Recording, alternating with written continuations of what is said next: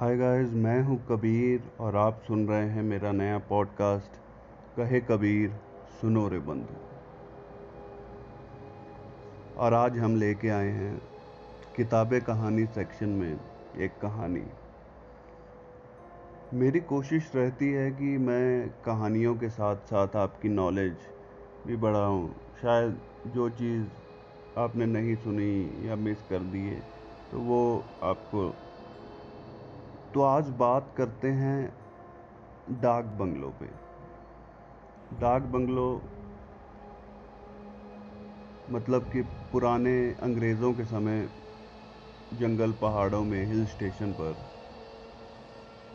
डाक बंगलो बनाए जाते थे और वहाँ अंग्रेज़ अफसर के परिवार वगैरह छुट्टियाँ मनाने जाया करते थे।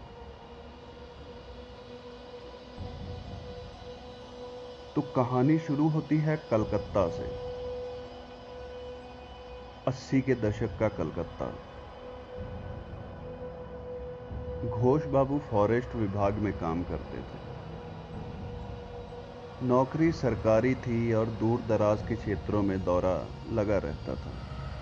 और ठहरने का एकमात्र ठिकाना होते थे सरकारी गेस्ट हाउस या फिर कहें तो डाक बंगलो। डाक बंगलों की शुरुआत ब्रिटिश एरा में हुई और ज़्यादातर जंगल के बीच पहाड़ी क्षेत्र में बने होने के कारण बहुत सी दंत कथाएँ गो स्टोरीज इससे जुड़ती गई। सत्तर के दशक में कुछ डाक बंगलों परिवर्तित होकर गेस्ट हाउस बन गए, पर कहानियाँ ज्यों की त्यों बनी रही। बंगलों में दो या तीन रूम हुआ करते थे और एक बरामदा अब ब्रिटिश ऑफिसर्स के नौकरों और घोड़ों के लिए एक आउट हाउस जो सामने की तरफ़ होता था। आज़ादी के बाद सरकार ने यह रिहाइश सरकारी बाबुओं के लिए अलॉट कर दी, जो अक्सर जंगल पहाड़ों का मुआयना करने जाते थे। अब आते हैं घोष बाबू पर। घोष बाबू और उनके साथी सुमित और दास बाबू। को इस बार जाना था नैनीताल के पास के जंगल में सर्वे करने, जिससे सरकार किसी फार्मास्यूटिकल कंपनी को दवा फैक्ट्री की इजाज़त दे सके। तो घोष बाबू चल पड़े नैनीताल की ओर। स्टेशन से करीब 60 किलोमीटर दूर था वो वन क्षेत्र, जहाँ पहुँचने के लिए सरकारी एम्बेसडर कार उनका इंतज़ार कर रही थी। ड्राइवर ने आगे बढ़ के पूछा घोष बाबू घोष बाबू तो घोष बाबू ने भी आँखें झपका कर हाँ कहा। और ड्राइवर ने उनके छोटे छोटे सूटकेस उनसे लेकर डिक्की में रख दिए और कहा, चलिए साहब, अंधेरा होने से पहले हमें पहुँचना है। और तीन बज चुके हैं। और उसने गेट खोलकर तीनों अफसरों को बैठने का इशारा किया। तीनों बैठ गए। उतने में दास बाबू ने पूछा, क्या नाम है तुम्हारा? ड्राइवर ने कहा, साहब, सलीम नाम है मेरा। अभी शहर से निकले ही थे कि सुमित से ना रहा गया। उसने कहा, सलीम बाबू, अंधेरा होने से पहले पहुँचने का क्या मतलब? मोटर कार में हेडलाइट तो होती है। सलीम ने हँसते हुए कहा, सर, जंगल पहाड़ों में जितना जल्दी हो सके निकल कर अपने गंतव्य तक पहुँचना अच्छा होता है। मौसम की वजह से रोड ब्लॉक हो जाना आम बात है। और कई बार खुलते खुलते दो से तीन दिन भी लग जाते हैं। और ऊपर से गाँव वालों की ये कहानियाँ अलग डराती हैं। खैर, आप चिंता ना करिए, हम टाइमली पहुँच जाएँगे।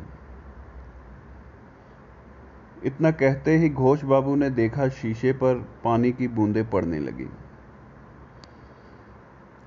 सुमित ने कहा, लो साहब सलीम साहब की मौसम वाली भविष्यवाणी तो सच हो गई।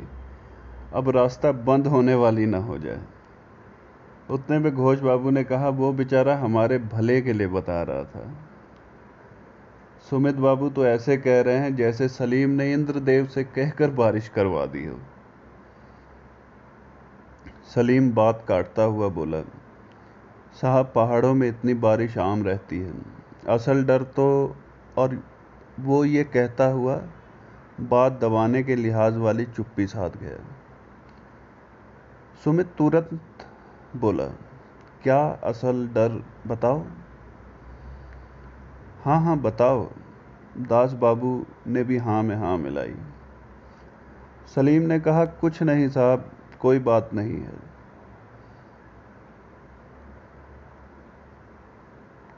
तीस किलोमीटर रह गया हमारा डाक बंगलो। लेकिन सुमित और दास बाबू कहाँ बहलने वाले थे? उन्होंने ज़ोर देकर कहा, क्या कहते हैं गाँव वाले? अब सुनसान सड़क सड़क के किनारे जंगल ही जंगल। इसको निहारते हुए घोष बाबू भी सिगरेट का कश लगाते हुए बोले, बता दो सलीम, ये पीछा नहीं छोड़ेंगे तुम्हारा। सलीम बोला, साहब, हम जिस रास्ते से जा रहे हैं, वहाँ अंधेरा होने पर अक्सर लोगों ने चुड़ैल, भूत को देखा है, जो अक्सर रात में चलने वाली गाड़ियों से लिफ्ट मांगती है और आधे रास्ते में गायब हो जाती है। कई ड्राइवरों की मौत हार्ट अटैक से हुई है इस सड़क पर। यह सुनते ही तीनों अफसर ज़ोर ज़ोर से हंसने लगे। और समझाने के अंदाज में घोष बाबू बोले, असल में पहाड़ों पर ऊँची जगह में ऑक्सीजन की कमी हो जाती है तो हार्ट अटैक आना कोई बड़ी बात नहीं है। सलीम बोला, साहब, डाक बंगलो और सुमित ने बीच में ही बात काटते हुए कहा, चलो गाड़ी पर ध्यान दो, हमें तीन दिन इन्हीं जंगलों में बिताने हैं।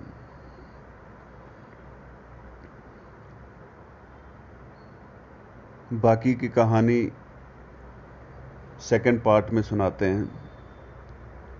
तो मैं हूँ कबीर और आप सुन रहे हैं किताबें कहानी सेक्शन मेरे पॉडकास्ट का, जिसका नाम है कहे कबीर, सुनो रे बंधु।